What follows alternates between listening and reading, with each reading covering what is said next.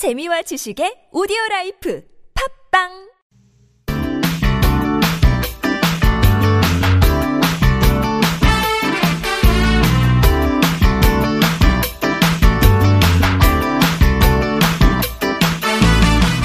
인터넷을 떠다니는 수많은 정보들 속에서 세상 돌아가는 이야기를 살펴봅니다. 전민기의 SNS 세상 빅커뮤니케이션 전민기 팀장님 모셨습니다. 어서 오세요. 네, 반갑습니다. 전민기입니다. 반갑습니다. 네. 어떻게 어 다른 사람들 말에 잘 동의해 주시고 공감해 주시는 편이세요? 아니면 아니 아니 그게 아니고 이러는 편이세요? 그 속으로는 아니더라도 일단 동의는 표해 주는 스- 스타일인 것 같네요. 음, 그러면 뭐 이렇게 사이 안 좋거나 그런 분들이 별로 없겠네요. 그러니까 사이 안 좋은 분은 많이 없어요. 예. 음, 호불호는 하지만 강화합니다, 제가. 아니 아니라 안 한단 말이에요? 합니까, 저? 많이 하나? 많이 하는데 나한테만 그런 건가? 아, 그런가 봐요, 그럼. 친할수록 합니다. 네, 막 이렇게 아니야 그게 아니고 이렇게 많이 하시잖아요. 근데 그런 말들이 되게 또 음. 살이 되고 뼈가 될 때가 아니, 좀 많았어요. 그러니까 맞는 거는 또 맞다고 인정하는 것 같고 정말 아닌 것 같을 때 아니라고 하나? 예, 음, 맞아요. 그런 줏대 것 있는. 스타일. 예. 자기 자신을 좀 한번 살펴보시길. 어, 너무 밖만 밖에만 제가 향하고 있었네 제 시선이. 자, 오늘 어떤 이야기 나눠볼까요? 2019년이 시작되면서 한껏 주목받고 있는 사람들이 있습니다. 누군가요? 올해로 20살 된 2000년생들. 음, 그 2000년생들에 대한 이야기를 좀 준비를 해봤습니다. 2000년생들 네. 20살이 됐다고요. 그렇습니다. 아, 참 서글퍼지네요. 예. 여기 2002년 월드컵 때 3살이었다면서요, 이 친구들이. 그렇죠. 근데 어른이 됐다. 음. 제가 이제 00학번이니까 저 대학교 1학년 때 태어난 친구들이 어, 오- 이번 주에 개강했습니다. 대학교 간 친구들은. 그리고 어, 사회에 첫 발을 내디딘 친구들은 또 일자리를 구해서 사회생활을 그렇군요. 시작한 2000년생. 90년대 90년생이 온다라는 그 책이 책이 있죠. 또 한동안 어. 유행했는데 그 친구들이 사실은 대학 졸업하고 뭐 군대 갔다 오고 이제 사회에 첫 발을 내디딘 사람들이라면 음. 이 2000년생들은 이제 20살이 되어서 어른이 된 음. 첫그 해입니다. 이제 저희 그 아나운서 부에도 네. 90년생이 왔어요. 아 정말요? 네, 그래서 제가 공교롭게 뭐 뜻한 바는 아니었으나 그 책을 보고 있는 와중에 그 친구가 와가지고 네. 제가 많이 이렇게 웃음거리가 됐던 너 지금 90년생 왔다고 90년생이 온다 이 책 보는 거냐고 뭐 그랬던 일도 있었습니다만 그렇군요. 이제 뭐 90년생뿐만 아니라 2000년생들도 이렇게 저희에게 다가오고 있네요. 맞습니다. 근데 이 2000년생들이 참 개성도 강하고 실용적인 청년들이라면서요? 굉장히 좀 실용적이에요. 음. 그리고 몇 가지 특징들이 있는데 공정성 문제에 굉장히 예민한 반응을 보입니다. 음. 그러니까 공정 세대라고 규정되기도 하고요. 네. 그러니까 이 사회에 일어나는 어떤 불공정하다고 느끼는 것들에는 목소리를 아주 거침없이 내는 친구들. 사회 나가서도 뭔가 이게 공정하지 않다라고 하면은 음. 정말 이야기하고 아니다 싶으면 또 과감하게 사표도 되는 음. 예, 그런 세대들이죠. 그러니까 2000년생이 특징이 또 재밌는 게 수저 계급론처럼 사회 불평등 이슈에는 또 크게 분노하지 않는다는 점이에요. 아? 그러니까 이거는 내가 아무리 노력해도 바꿀 수 없는 거. 그래, 인정. 예, 음, 타고난 거? 그렇죠. 음. 그렇지만 이건 이렇게 가서는 안 되는 거. 우리가 이 사회가 이렇게 가서는 안 돼. 이건 바꿀 수 있잖아. 이런 건 이제 목소리를 크게 내는 그런 사람들. 음. 그리고 가성비를 많이 따지는데 사람을 만날 때도 역시 마찬가지입니다. 그리고 익명이 훨씬 더 편하고요. 음. 사랑에 있어서도 러라벨을 중시합니다. 이건 뭐예요 또? love and life balance라고 해서 워라밸이 이제 일과 어떤 삶의 균형을 맞추는 건데 이 친구들은 사실은 굉장히 어떻게 보면 불쌍하기도 한 면이 취업이라든지 이런 거에 굉장히 민감하면서 시간을 많이 투자하는 스펙을 쌓기 위해서. 근데 사랑이 그 시간에 방해돼선 안 된다는 거죠. 예. 저희 때는 사실 사랑에 빠지면 어떻겠어요? 계속 연락하고 계속 만나고. 수업 그냥 하루 그냥 음, 그렇죠. 음. 안 가는 것도 예산 일이었고 그렇지만 이거는 수업할 건 하고 딱 시간 정해서 만나고 물론 다 그렇다는 건 어. 아닙니다. 전체적인 특징이 그렇다라는 거고요. 그리고 어 X 세대가 이 부모 세대예요. 벌써 이 친구들의 네. 그러니까 경제 발전의 어떤 과실 누리면서 기존 체제 반항을 했다면 네. 2000년대생들은 평소 수능적으로 생활하다가 형평성에 어긋나는 문제를 만나면 크게 반발하는 이런 특징을 좀 보여줍니다. 사실 2000년생을 이 기성세대들은 만날 일이 아직까진 별로 없잖아요. 그래요. 그래서 이 얘기들이 저는 좀 낯설기도 하고, 오잉? 정말? 그렇단 말이야? 싶기도 하거든요. 근데 어쨌든, 기성세대들은 이런 새로운 모습을, 아우, 예쁘다. 아이고, 잘하네. 기특하네. 이렇게 보기보다 좀 늘 불안해 하는 것 같아요. 모르긴 몰라도 뭐 고구려 시대 때부터 어른들은 아이들이 못마땅했을 것 같아요. 옛날에 왜 그 바위에도 네. 써있대잖아요. 요즘 것들 안 되겠다. 막 그죠. 이렇게. 그러니까 저희 클 때도 사실 어른들이 지금도 저희 부모님은 저 보면서 야 너 그렇게 하면 안 돼. 음. 이런 생각들 갖고 계시거든. 요즘 애들은. 근데 이제 저도 사실은 이제 요즘 애들은 아닌데 2000년대 생들을 기성세대들이 좀 종잡을 수 없는 아이들이라고 좀 이야기를 음. 하고요. 뭐 자기만 안다. 아무래도 개인주의 성향이 강한 건 확실합니다. 네. 패기가 없다. 음. 낭만을 모른다. 이렇게 단정을 짓죠. 그들만의 세계는 또 있, 있는데. 네. 그러면 2000년대생들은 또 그런 분들 보면서 꼰대라고 또 반발하기도 하죠. 음. 그래서 이런 세대 간의 인식 차이가 문화 충격이나 세대 갈등으로 이어질 수 있기 때문에 2000년대생들이 기존 세대와 완전히 다른 시대를 살아왔다라는 점을 우리가 좀 인정하면서 음. 기성세대 그리고 사회 그리고 대학교에서 이 친구들을 맞이할 준비는 얼마나 되어 있는지 음. 안돼 있다면 오늘 이 시간을 통해서 이 친구들의 특징을 좀 알아보자는 거죠. 알아보고 잘 풀려야 될 텐데 이 요즘 애들과 꼰대라는 이 둘의 갈등은 어, 이 지구가 멸망할 때까지 해결되지 않지 않을까라고 아, 그렇게 보세요? 생각을 합니다. 네, 예. 그럴 수 있어요. 예. 네. 아닐 수도 있죠. 네. 예. 빅데이터 상에서는 이들을 어떻게 바라볼까요? 그냥 2000년생이라는 키워드를 넣어봤더니 1년 동안 한 6만 8,800여 건이나 언급될 정도로 음. 많이 언급이 되더라고요. 그 연관을 보면은 뭐 자신감이라든지 음. 아이돌, 고3, 수능, 셀스타그램, 일상, 20대, 음. 그다음에 SNS 뭐 이름 하나 나오고 나이 이런 것들이 나와요. 네. 감성어 긍부정 비율은 67.5 대 11로 그래도 이 친구들을 바라다보는 인터넷 세상 안에서의 시선은 음. 어, 좋다라는 겁니다. 음. 긍정 감성을 보면 자신감이 넘치고 음. 좋다. 가능하다. 무엇이든 가능하고 예쁘다. 좋은 뭐 이런 단어들. 부정 감성어는 싱겁다. 이해하기 힘들다. 답답하다. 믿지 못하겠다. 음. 이런 단어들로서 표현이 되고 있네요.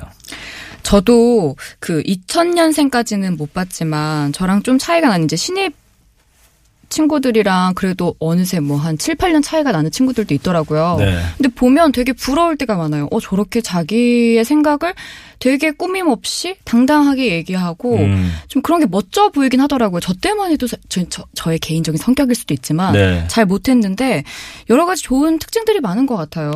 그러니까 제 사촌 동생이 이제 대학교에 간 친구가 있어요. 음. 네네. 어, 근데 그 친구 보면 어떤 특징이 있냐면 어 필요할 때 딱 나타나요. 오빠 하고 나타났다가 또 일 처리해주면 또 한동안 사라져요. 어. 그리고 또 뭐 명절 때 되면 또 나타났다가 용돈 좀? 뭐 어, 이런 식으로? 그러니까 이 친구들은 사람 만날 때도 약간은 좀 계산이 빠르고 실리를 좀 중시한다고 합니다. 그러니까 음. 스스로를 인코노미스트라고 불러요. 사람 인자와 이코노미스트 합친 말인데 음. 사람을 만나서 감정과 시간 들여 얻는 이익이 자신이 혼자서 얻을 수 있는 이익보다 큰지를 따지는 사람들을 가리킵니다. 아, 이거를 벌써 안다니까 참 똑똑하다 싶기도 하네. 근데 이거는 태생부터 이 친구들은 IT 기기와 친숙하게 태어났어요. 음. SNS 세대잖아요. 친구 어떻게 맺어요? 팔로우. 클릭 한 번으로.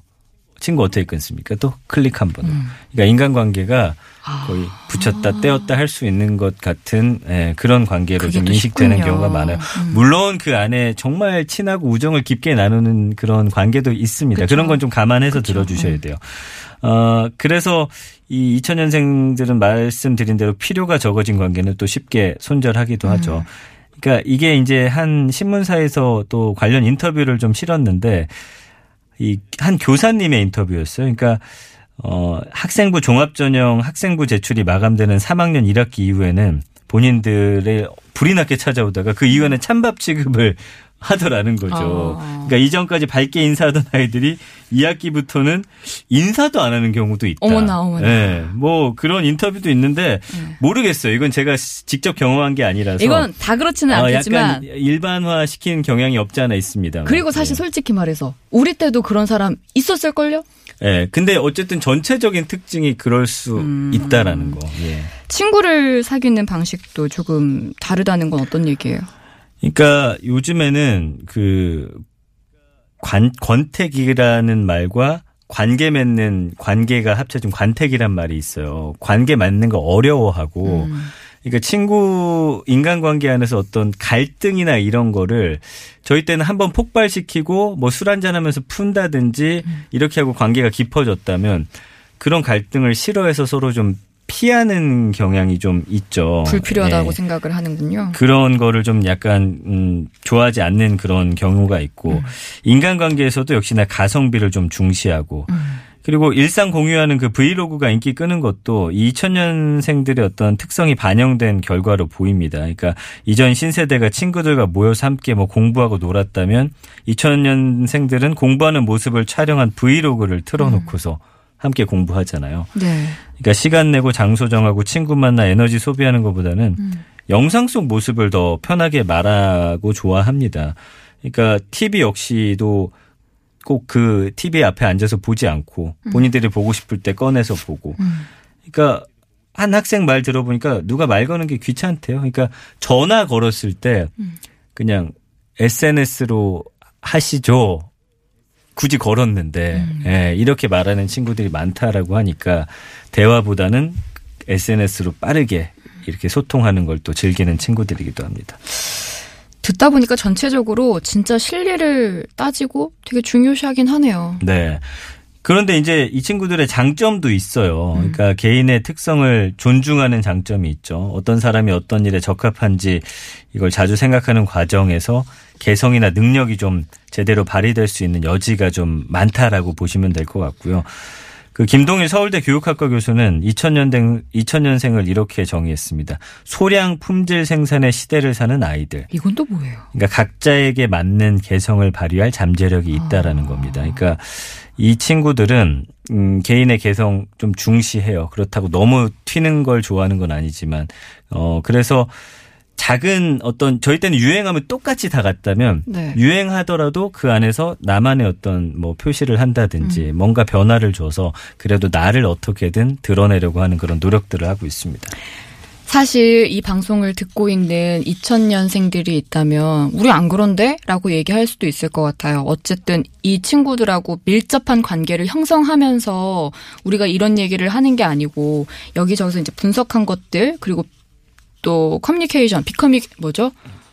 빅데이터. 예, 빅데이터. 빅데이터로 분석한 얘기들 이런 걸 하기 때문에 아이들은 아니라고 하는 친구들도 분명히 있을 것 같기는 한데 이 안에 있는 내용으로만 봐서는 어, 좀 너무 차갑다라는 생각도 들기는 하거든요. 근데 이거 우리 어른들이 이렇게 만들어 버린 거잖아요. 학생들에게 여유로운 시간 주지 않고 친구들과 놀 수 있는 기회를 만들어 주지 않은 게 바로 기성 세대들이거든요. 맞네요. 계속 채찍질해서 좋은 결과물을 내어 놓도록 이 친구들에게 어떻게 보면 주입시켰단 말이에요. 좋은 대학을 가고 그 다음에 취업을 잘해야 된다. 음. 그러다 보니까 본인들이 그 안에서 이렇게 진화가 된 거예요. 나는 이 내 주어진 시간에 내 할 건 해야 되고 그 안에서 또 어, 내가 좋아하는 것들은 무엇인지 고민하면서 찾아내고 하다 보니까 약간 개인주의적인 성향이 당연히 생길 수밖에 없는 거죠.